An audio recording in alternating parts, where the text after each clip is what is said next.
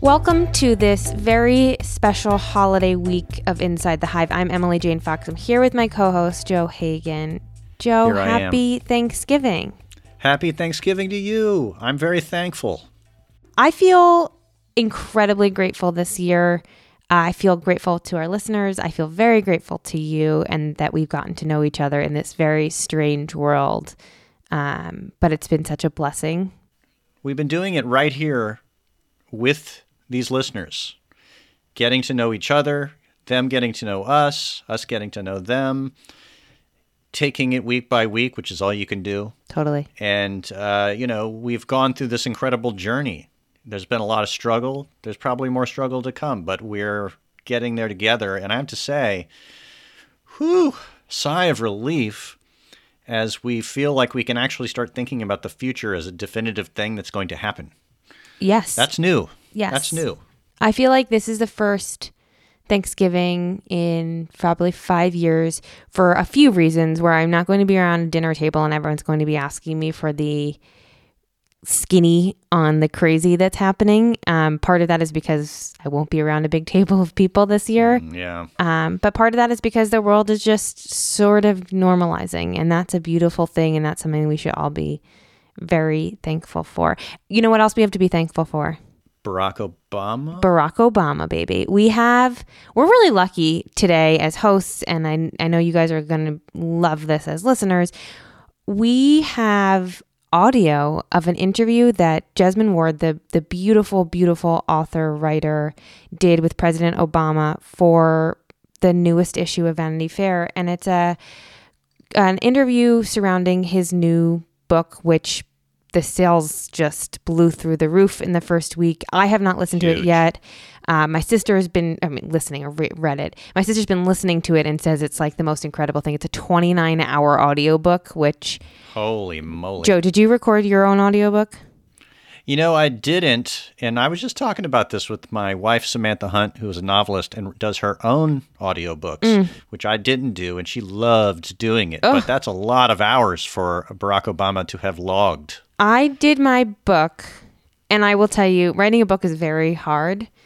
Recording the audiobook, I thought was the hardest part because um, you have to get every word right as it's written, yeah. and so they stop you if you like if you misuse a. Uh, preposition or you make something plural or sometimes when you're writing something it's not the same as reading it and so your mind just does weird things and changes things around and they will stop you and make you start again Yes. So i remember right. at the end of the day my jaw was hurting my throat hurt and so i can't imagine recording for 29 hours that's crazy No. but bless him No. bless this interview. I think it's so cozy and it really gets into such beautiful territory that I think is perfect for this week. It talks about um, sort of the soul of our country and uh, it's President Obama reflecting on where he's been and his presidency and his life and and the future of this country and Jesmyn Ward just did an absolutely phenomenal job and I'm so glad that we get to hear it. Uh, I think it's such a beautiful thing and we want to get you right to it. But but Joe, I just want to ask you before we get into that, um, how you're feeling this Thanksgiving and and what you guys are doing and what you're grateful for this year. Well, I'm I'm grateful uh, that you know, despite not being able to have a lot of visitors to the house, in fact, none. Uh, you know, we still got each other. We've got our family uh, unit. We're going to be at home, uh, getting the turkey together and just you know doing it as best we can. We're going to watch movies and be cozy and and try to make it as um, you know familial as we can uh, with the family we've got. Right? That's what we that's what we're doing in America right now. Um, you know, I'm thankful for uh, a lot of things, but one thing I, w- I am very thankful for, and I want to stress this to our listeners. You know, we've got this Barack Obama book coming up. Should buy that book at an independent bookstore. As authors, we both know that you know when I had a book out and when you had a book out, you get supported by these bookstores. Totally. And they're all struggling right now. And uh, so if you're going to buy that book, buy it at an independent bookstore. or buy anything Um, because there's so much uh, consumption that happens this week. I've gotten 70 million emails just this morning about sales that are happening at retailers, and that's uh, that's great. We should support the economy. We should support all retailers, all of whom are hurting this year. But if you can be thoughtful, and I know that that everyone is going to do whatever feels good for their pocketbooks this year. It's a tough year, and everyone should do what's mm-hmm. right for them and their families. But if you can support a local store this week in particular, you know where your your dollars are going. You know who it's impacting because they probably rung you up at that store before.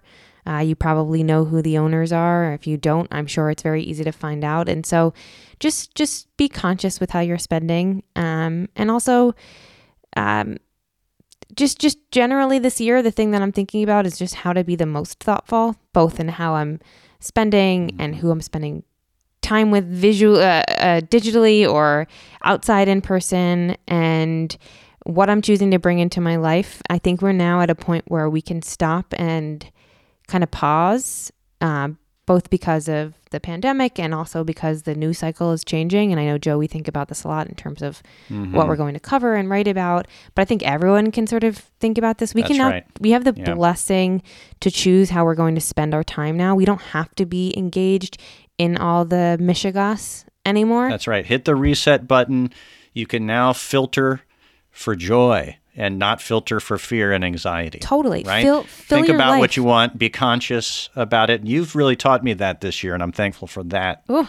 Emily Jane Fox, you, you've been really um, kind of uh, on this beat, which I appreciate. And, and you just profiled a. Um, somebody who has a shaman in the recent issue of Vanity Fair, which everybody should go check that out. But you know, you've made me aware, and I uh, appreciate this, and I think our listeners do too, uh, about uh, you know thinking about ways in which you can be grateful. Mm. And so here is the week uh, that we have nationalized that idea of gratitude, and let's be grateful uh, for what we have here, uh, for each other, and uh, for this Barack Obama interview. I agree. Let's get to it. I'm grateful for this. I'm grateful for you. It's my favorite holiday.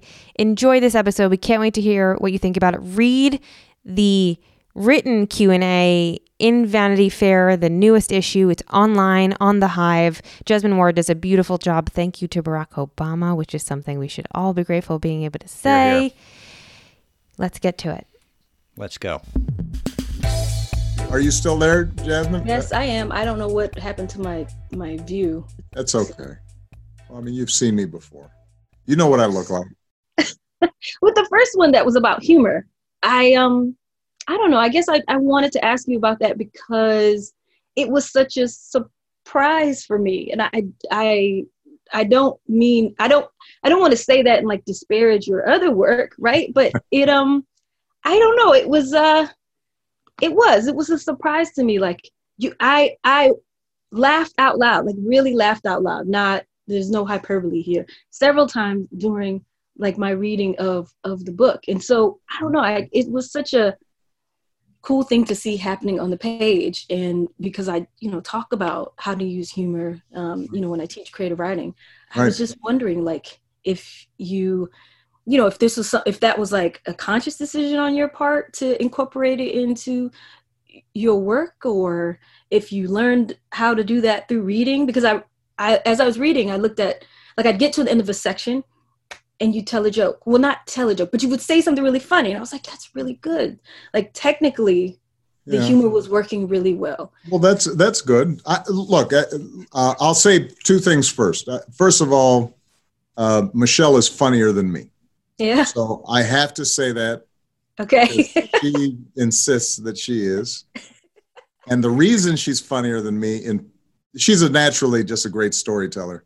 Part of it is also uh, there's a rule in our household that she can tease me, but I cannot mm-hmm. tease her. and I've pointed out that's not fair. And she says, Yeah, so what? And so um, so she i am often the brunt of her humor and the girls have picked up on that so at the dinner table generally i'm the recipient of mockery and jokes oh, um, no. the uh,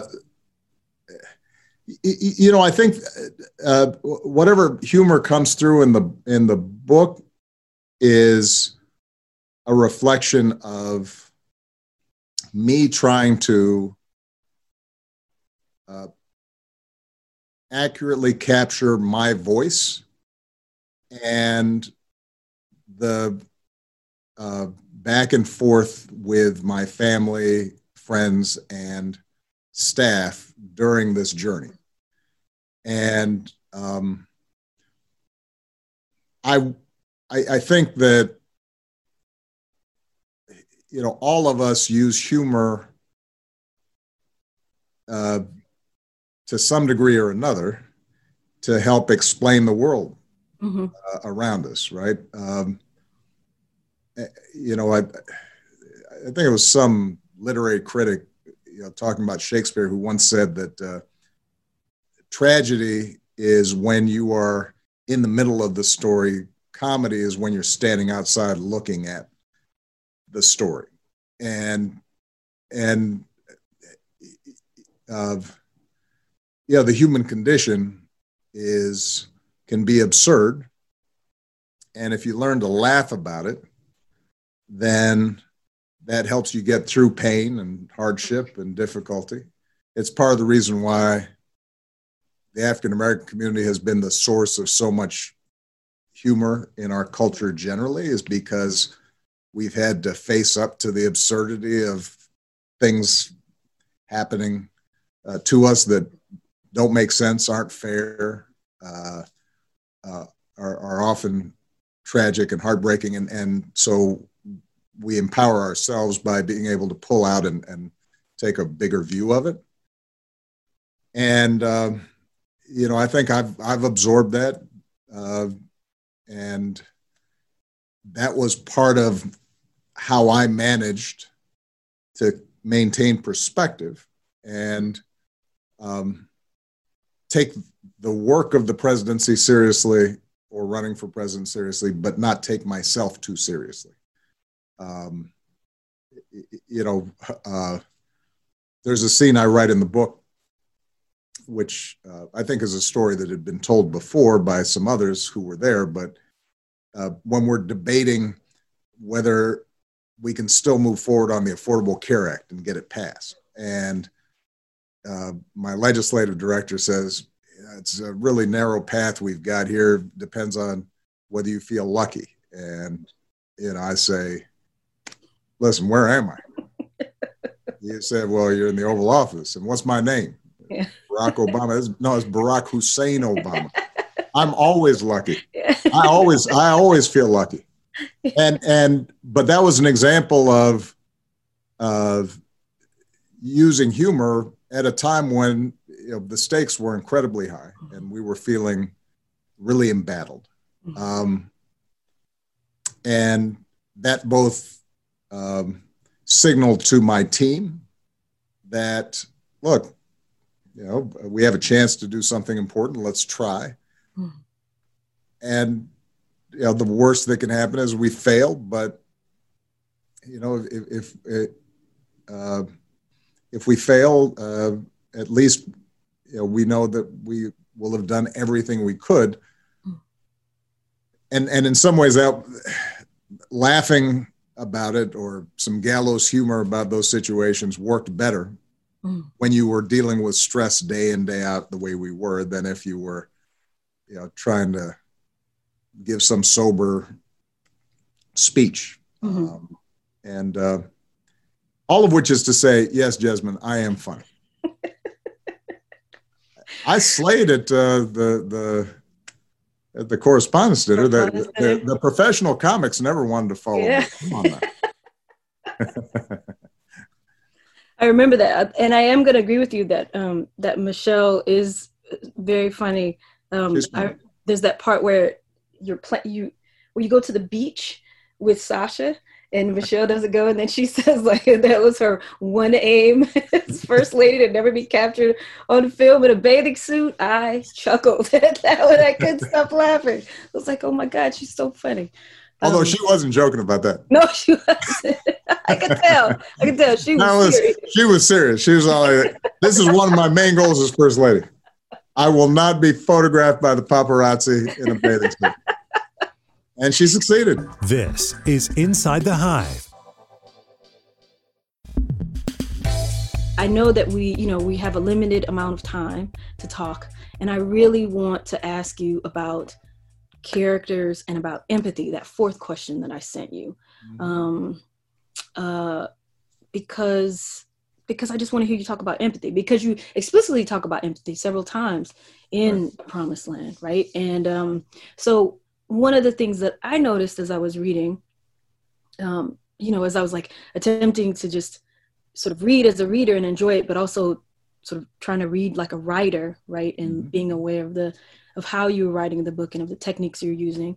One of the things that I was really impressed by was how well you develop your characters. Like you, you do a really great job of like developing your main and secondary characters or just establishing establishing them in a few words when you first in, introduce them mm-hmm. and in those like in that initial you know um, when you first introduce your characters, then there's a huge cast of characters.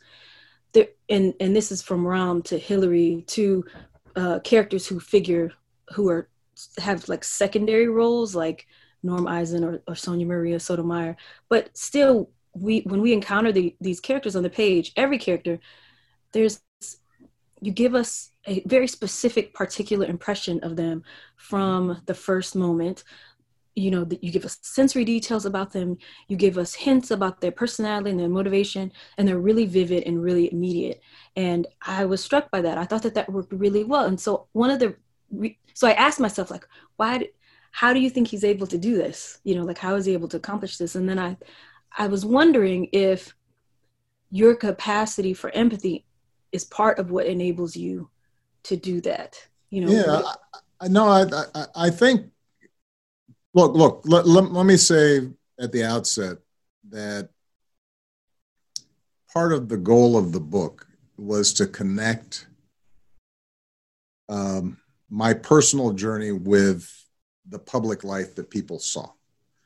And I think so often when we uh, see a political figure uh, or we're talking about policy, we somehow think that's separate and apart from our daily lives. And what I wanted to do for the reader, particularly for young people, is to give them a sense uh, of uh, commonality between their day to day choices, decisions, insights, hopes, fears, and what somebody who ends up being the president of the United States is going through. He, he is a person like you who is interacting with people, who is trying to do stuff, is disappointed sometimes, is afraid, is, uh, uh, you know, falls short, uh, has doubts. And, and so in order for people to, to capture uh, that progression, that journey of me as a young person inspired by the civil rights movement through my early political career all the way through the, to the presidency, that required people to have a sense of how I saw the world. And the way I see the world and actually merges with my politics because uh, you know what got me into politics was this belief, this sense that uh, we are all of us uh, imprinted with history and our gene pool and the particulars of our lives, but we also have something in common. And it's possible for us to, to really see each other and uh, hear each other's voices and find commonality in our experience and and that that is possible um, across gender and race and nationality and, and sexual orientation and that that if america is exceptional in any way it's exceptional because we are a country that is filled with people from every corner of the globe and we are uh, forced to figure out how do we live with each other and uh, find common cause with each other. And, and so I think that the, the empathy you describe is central to my politics. Um, the, the, the reason that I uh, got into politics was the sense that uh, as, as, sh- as, as shattering as the experiences of, of race and discrimination and slavery and Jim Crow and the, the decimation of Native American tribes and uh, you know all that stuff. There is still something in this country that says we can be better and we can learn to be more inclusive and see each other and and uh, expand our definition of we the people. That's always been at the core of my politics. And when I write what I'm trying to do is reflect how I see people in that same way that I that I'm trying to um, understand their backstory. I, I'm trying to get a sense of what's motivating them. What are the things that that they feel, believe, uh, hope, fear that I can relate to? Uh, because if I can do that, doesn't mean I'm going to agree with them on everything, but at least maybe they can see me. And um, you know, it uh, it's part of the challenge of our politics right now is that there's so so many forces designed to prevent us from seeing each other, right? Uh, and and and to to label each other and distance and fear each other, uh, and and I wanted to make sure that this book reflected uh, an opposite belief that that in fact uh, it, it, we we can know each other. You know, and and and that's one one very specific uh, example that I, I, wanted to use was.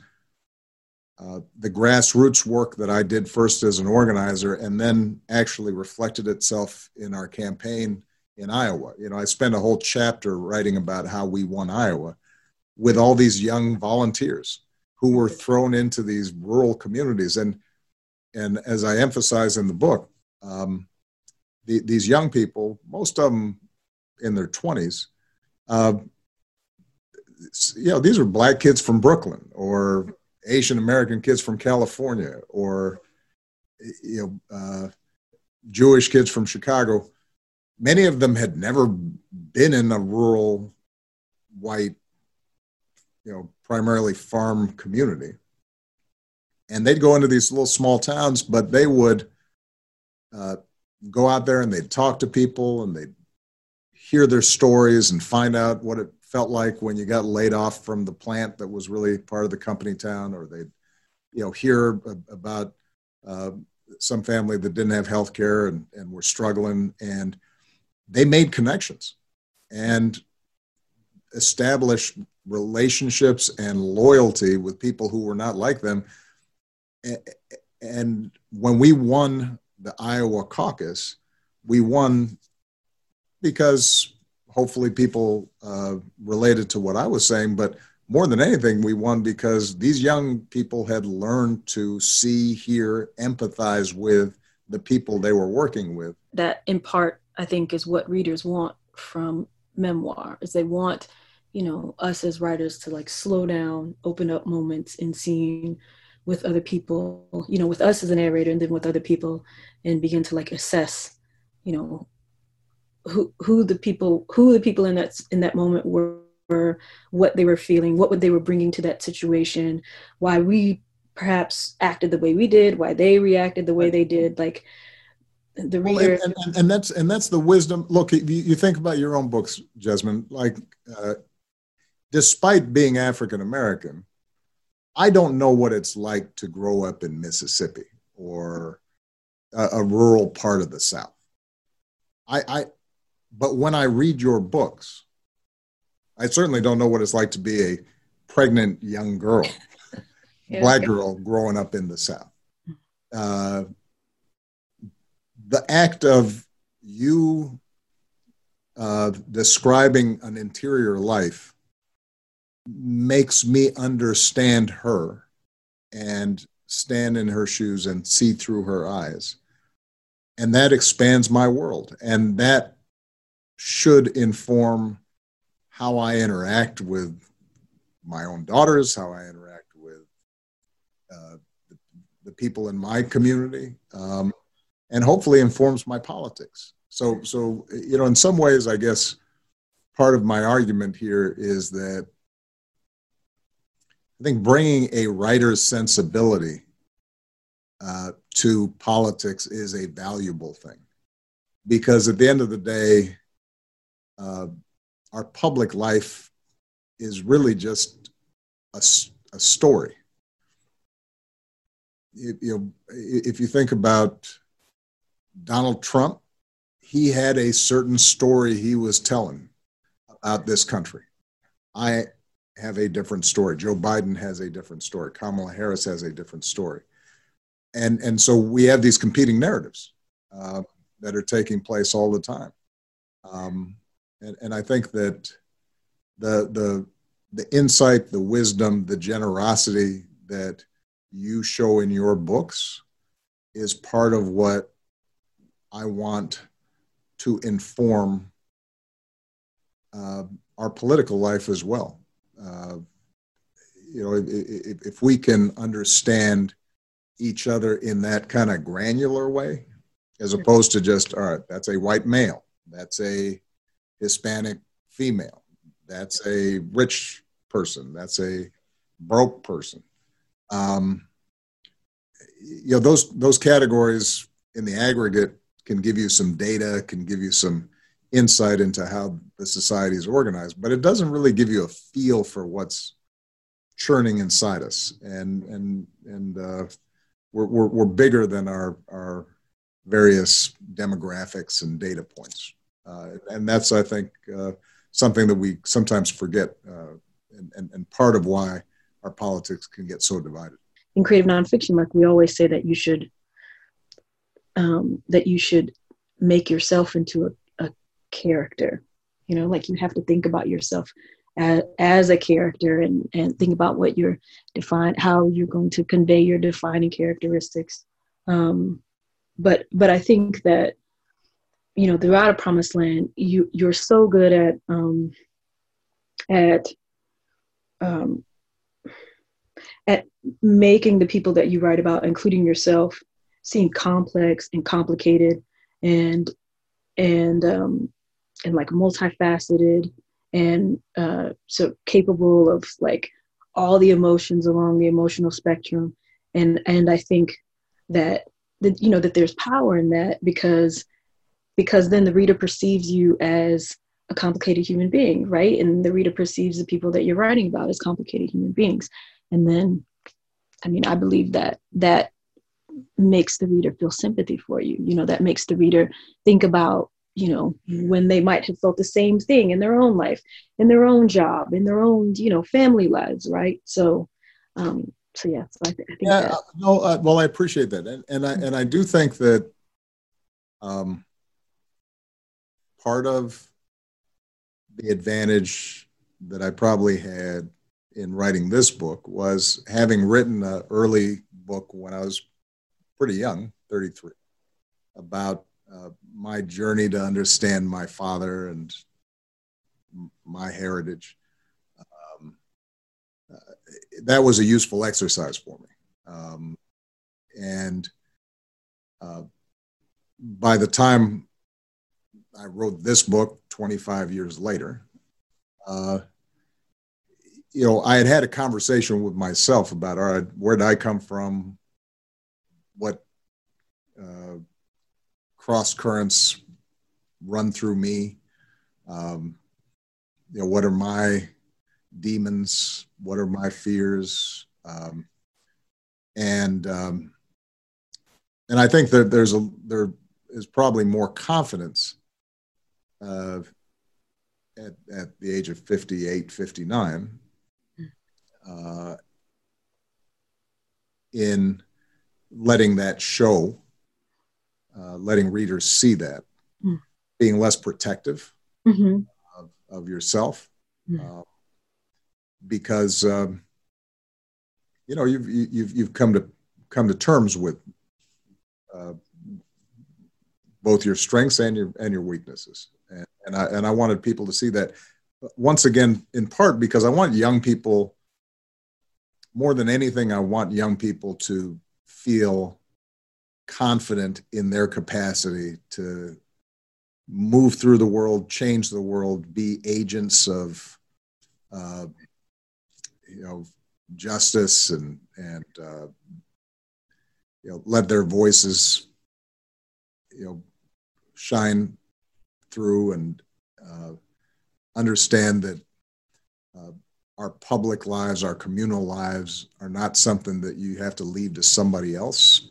You are as qualified as anybody to uh, to talk about what is right and just and and trust yourself in that um, and um, and so I wanted them to see this process of, of you know as I point out in the book yeah I, I, I wasn't like student body president mm-hmm. uh, you know I I uh, wasn't somebody who uh, was from a political family. Uh, I, you know, the the inspirations I drew from were also young people like John Lewis or Diane Nash when they were in their early 20s, taking on an entire system of Jim Crow uh, and putting themselves in, in, in such severe danger. Um, and, and I didn't duplicate that kind of courage and success, but in my own way, I said, all right, let me try this out. Um, I wanted people to see uh, the ups and downs of even a successful political career. Right? So I, I tell a story about how uh, being frustrated in the state legislature, I decided to run for Congress without really thinking it through and get whooped. Uh, and how uh, I then went to the Democratic National Convention in 2000, licking my wounds coming off a loss. And, uh, you know, I, it's a good story about how I show up in LA. Turns out I don't have the right pass, so I can't really get in the convention hall. I've run down my credit card. I'm broke. I can't rent a car. Uh, I'm not on the list for the parties. I'm sleeping on the friends out. Oh, I end up leaving. And uh, four years later, I'm the keynote mm-hmm. at the Democratic National Convention. Mm-hmm. Yep. Uh, and and sort of the the belle of the ball. Mm-hmm. A- a- but the point is, I want people to feel that uh, that's those ups and downs of of a public life, which aren't so different than the ups and downs of all our lives. Right? Yeah. You know, we we we all go through uh, these these uh, these moments where everything seems to work and moments where nothing seems to work. Mm. Uh, and I wanted people to feel that uh, as much as possible. Mm.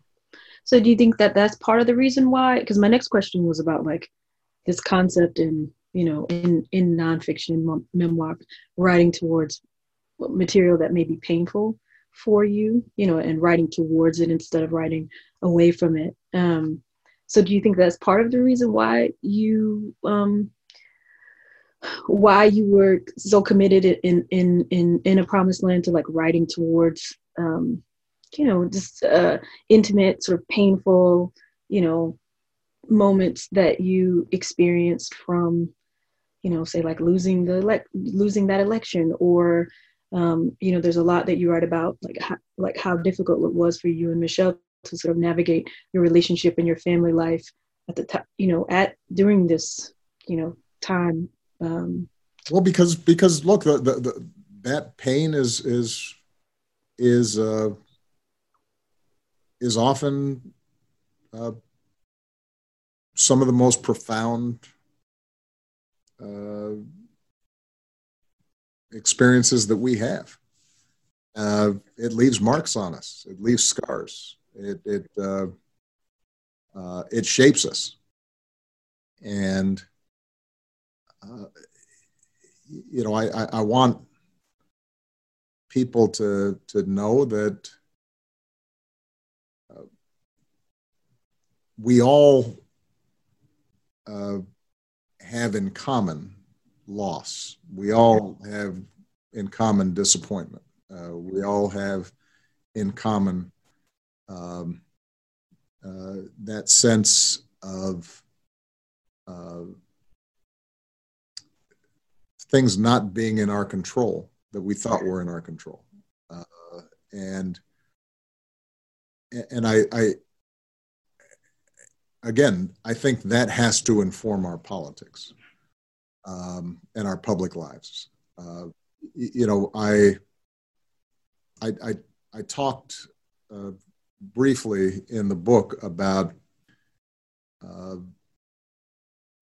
Jeremiah Wright, who was a hugely controversial figure during my campaign, who was an extraordinarily gifted, complicated person. Um, one of the most gifted preachers I ever heard. Built this amazing institution that gave back in the community of the South Side of Chicago.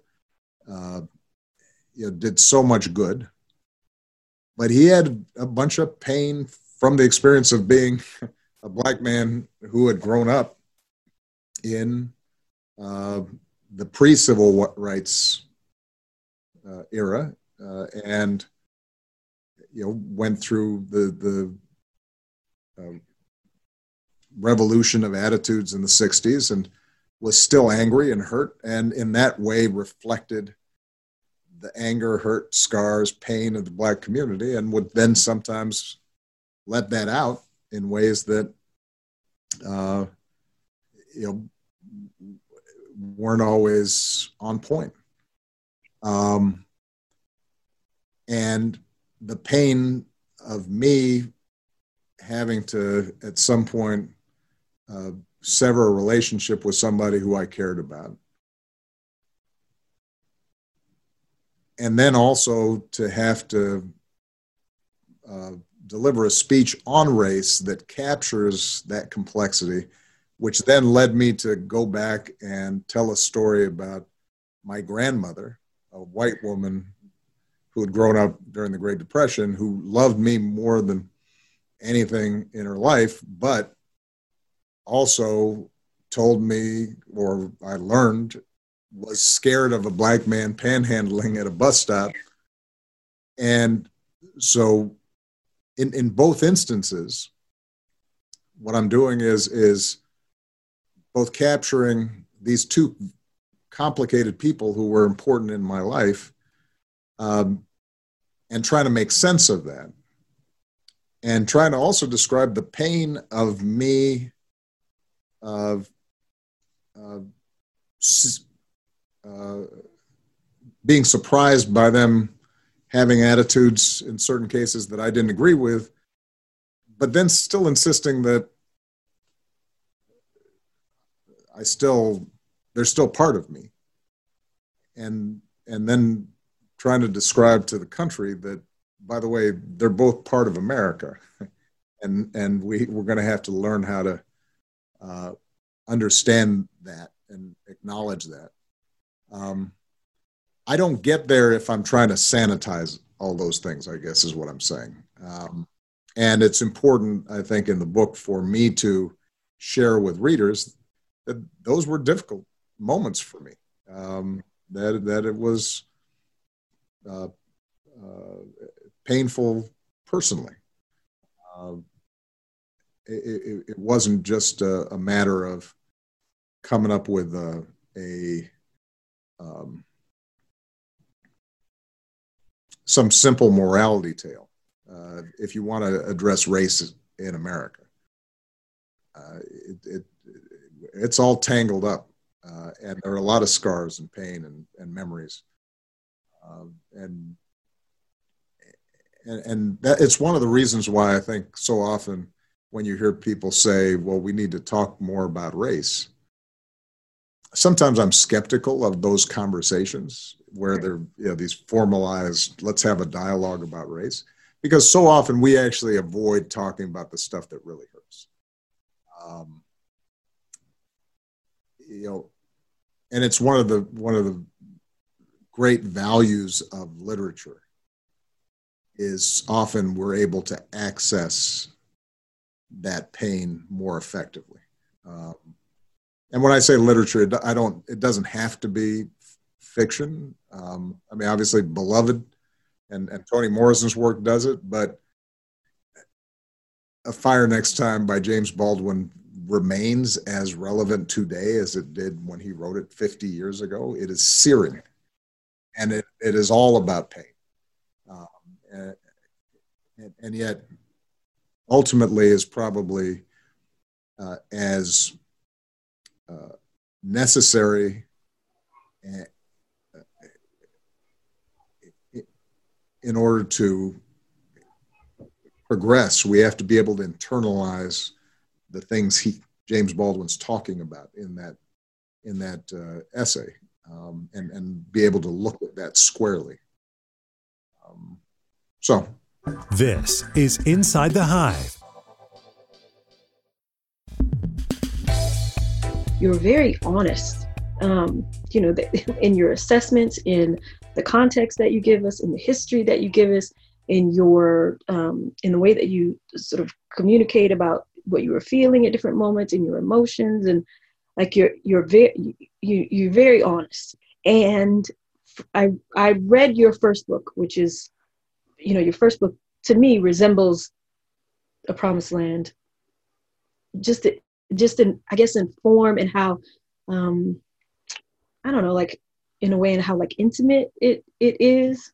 Um so uh i guess i just wanted to ask like um, how much freedom did you feel like you had in a promised land to be so forthright and honest and whether or not that was like difficult for you to navigate to page by page as you attempted to w- weigh um, the worth of like sharing some insightful private fact or assessment and then w- while thinking about what the fallout might be right, right. you sharing? Yeah. I, you, you know um, I didn't find it difficult to share what I felt or thought. Mm-hmm. Um, for the reason I said earlier, mm-hmm. I'm 59. Mm-hmm. I've been around the track a bunch of times now. Uh, I, I, I, said some to somebody once uh, towards the end of my presidency. One of the, the the great gifts of the presidency is uh, that you lose your fear. Because look i came into the presidency in the middle of what was then the worst financial disaster and economic crisis since the great depression. We had two wars. Um, i had to make a series of very difficult and uh, risky decisions uh, early on. Some of them worked uh, some of them didn't work as I had intended. Uh, I was, like all presidents, subject to you know uh, withering criticism at certain points uh, and second guessing, and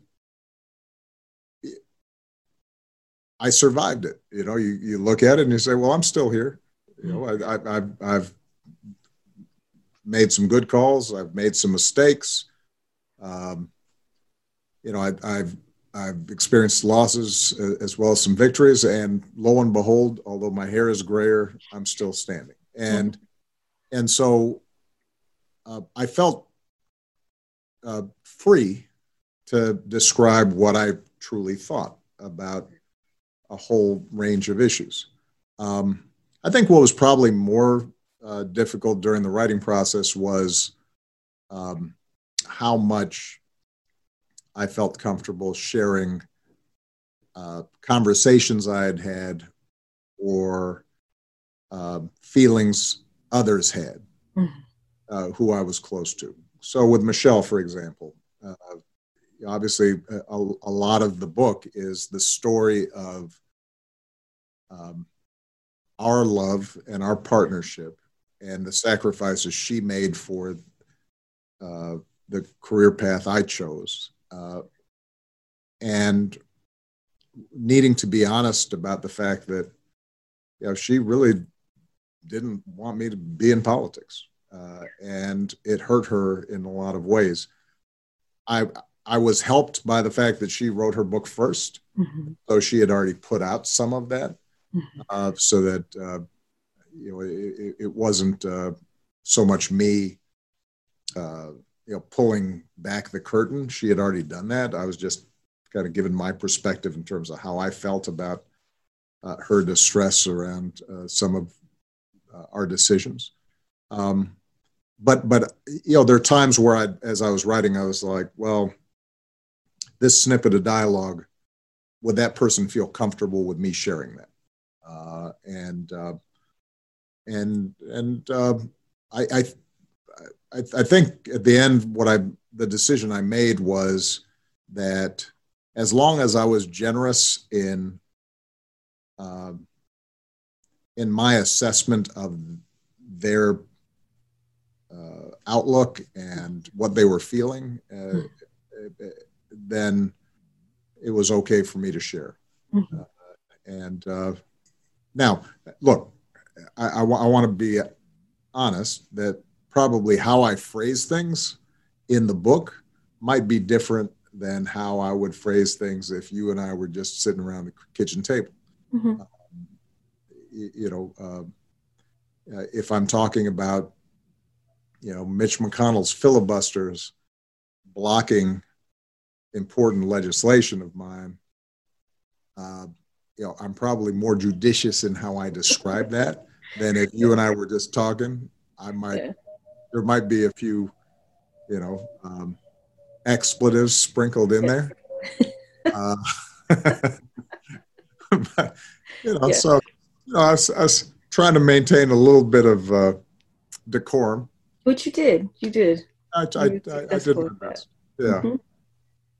So, uh, you know, Joseph Biden, right, recently won the election. Yes. Um, uh, you know, Hallelujah. Yes. Uh, real full body relief that I felt over the past, you know, on Saturday. Uh, so uh, one of the things that, that I feel like I've noticed, um, and I've been thinking about it specifically because I've been reading your book, you know, during the past week, is I feel like people are more clear eyed about, in response to the election, that people that Democrats, I'll say, um, are uh, more sort of clear-eyed about the fact that um, how we have to be more civically engaged and civically minded, you know, and that and that everything is not, you know, just because one person is elected to this office, right? That doesn't mean that all of our work is done. I I feel like there's a difference in understanding now, right? That I saw that I I don't think was there, and I definitely was guilty of it. You know, when you were elected for the first time, I thought, eh, you know, it was so, it was This is such a it. We're yeah miraculous thing, right? I'm like, oh, everything's great, right?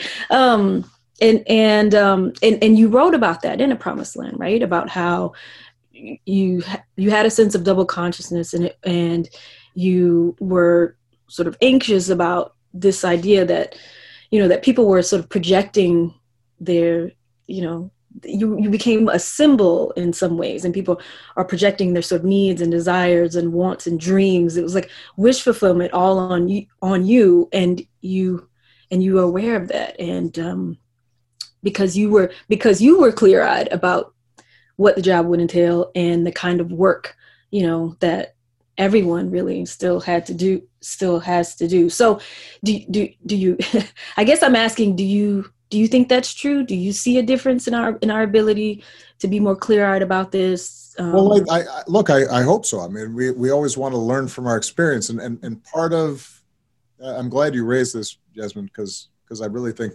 uh, this is one of the goals of the book, um, is is for people to uh, understand a little bit more about how our government works, Mhm. because I, I I do think that we have this sense that the president is a king Mhm. who we elect him and hopefully at some point her. Mhm. And whatever it is that they want to do, they can get done. And if something doesn't get done, it's because they didn't care about it. Yeah. And you part of what I try to describe in the book is the incredible number of uh, institutional roadblocks and barriers and constraints on even the president's power. The, the, the president is extraordinarily powerful, but so is Congress, and so is the Supreme Court, and so are corporations, and so are governors. And we, we have all these different um, points of power all these levers and buttons throughout our society that help determine our direction.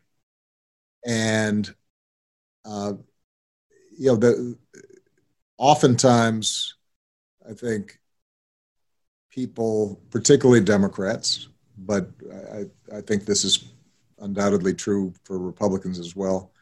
Um, they think, all right, we got this person elected. Mhm. Now, when are we going to reform the criminal justice system? When are we going to uh, you know, make sure that we have universal day- daycare?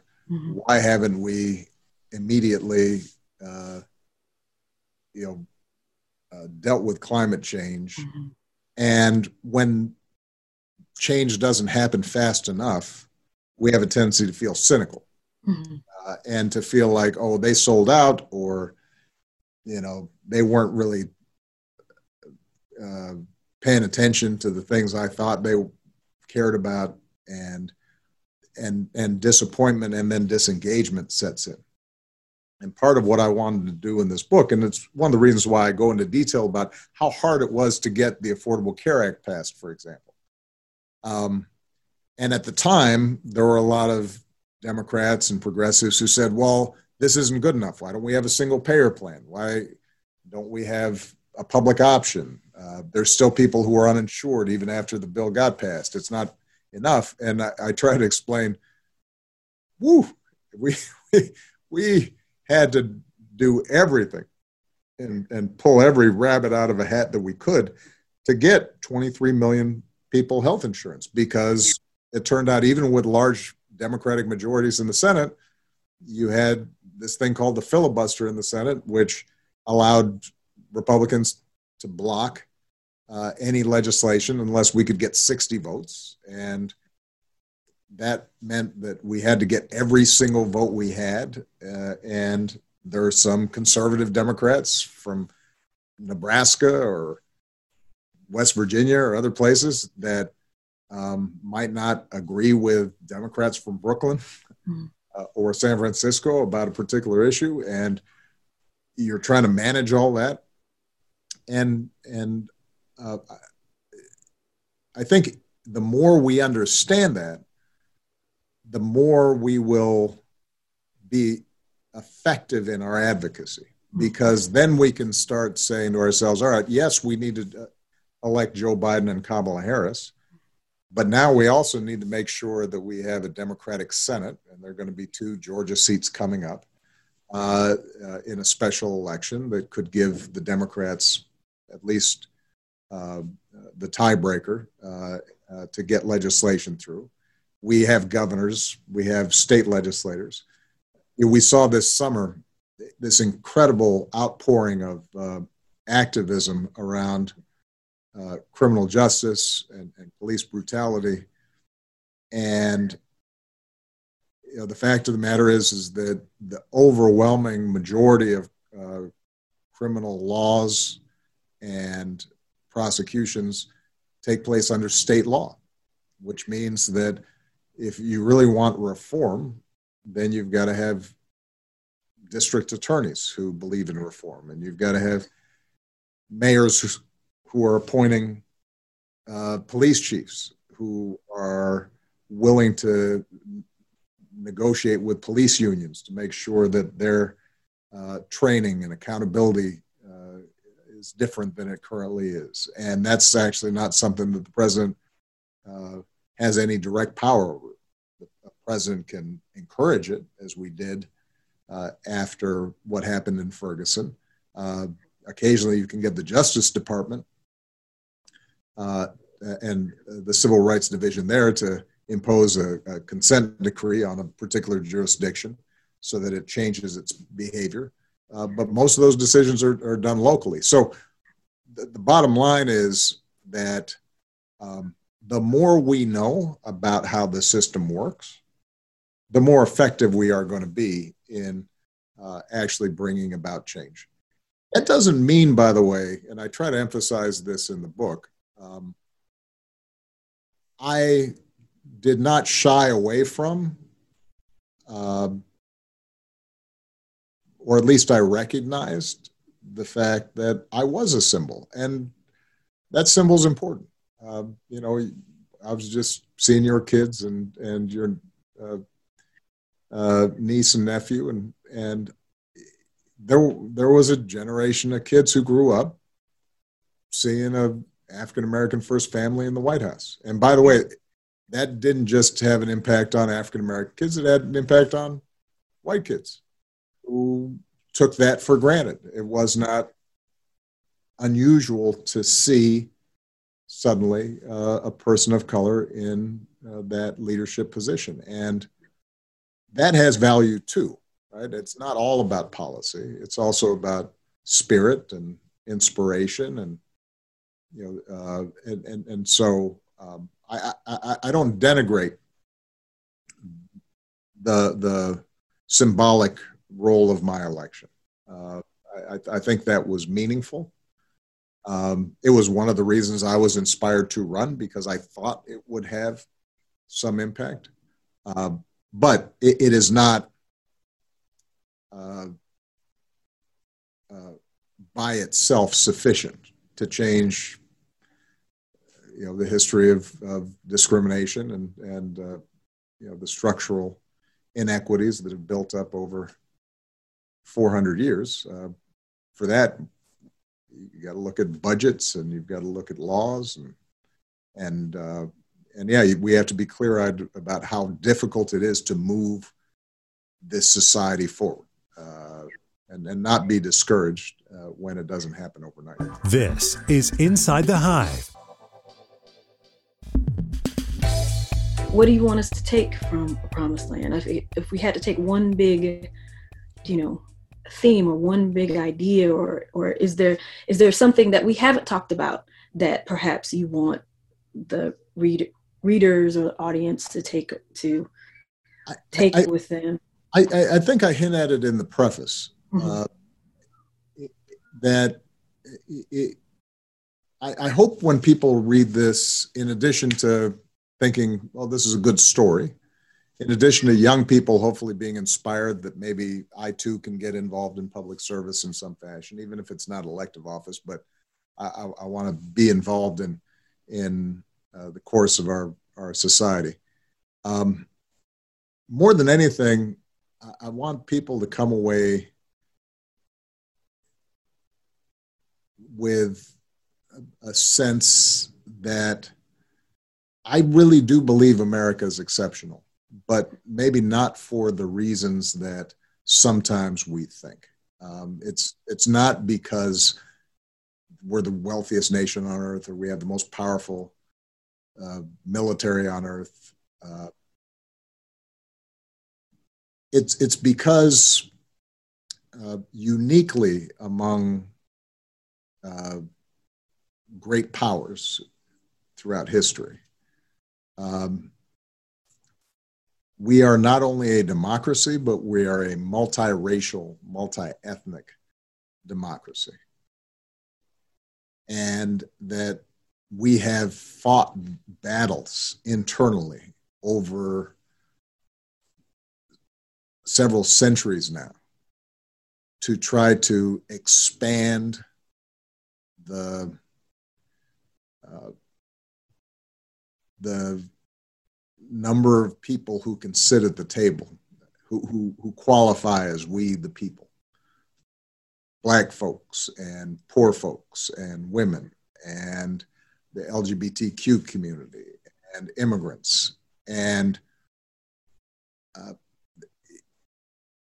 if if we can make that work, if we can learn to embrace each other under a common creed and respect each other and treat every child in our care with with with uh, regard and concern, um, then that is what makes us that shining city on a hill. That that's the example that the world looks for. Uh, that American idea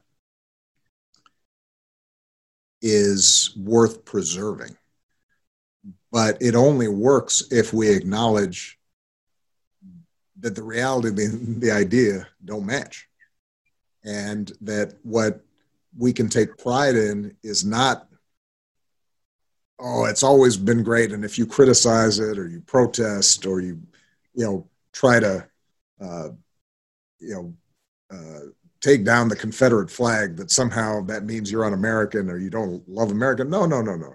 What what we love about America is the fact that we're noisy and we'll protest and we complain and we fuss and we struggle. And at each juncture, then we become a little more just and a little more fair and a little more empathetic. And uh, more voices are heard and more people have a seat at the table. And and if we can keep on doing that then we can teach or at least set an example for the rest of the world um, and that's important because, as I said, say in my pref- preface, um, the divisions that play themselves out in the United States are not unique to the United States. Um, there are other countries that are struggling with racial issues. There are countries like uh, you know Northern Ireland where the people look indistinguishable, but are just as bitterly divided historically around religious issues. Uh, uh, there are, you know, uh, ethnic, uh, you know, conflicts in every corner of the globe. And as the world shrinks and cultures collide because of social media and the internet and and uh, you know 24/7 television, um, if we don't learn to live together, we will perish. We can't solve big problems like climate change or global inequality unless we can see each other and listen to each other and learn to work together.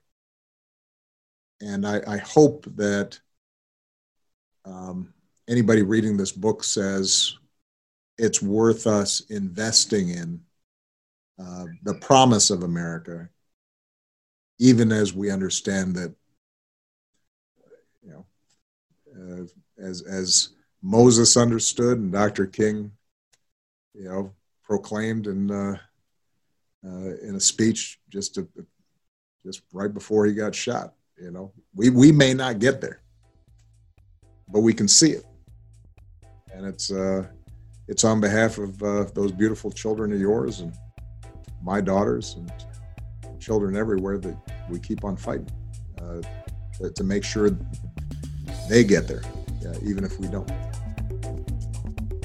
Thank you very much. Um, yeah, that was fun. It's great to see you. Thank you.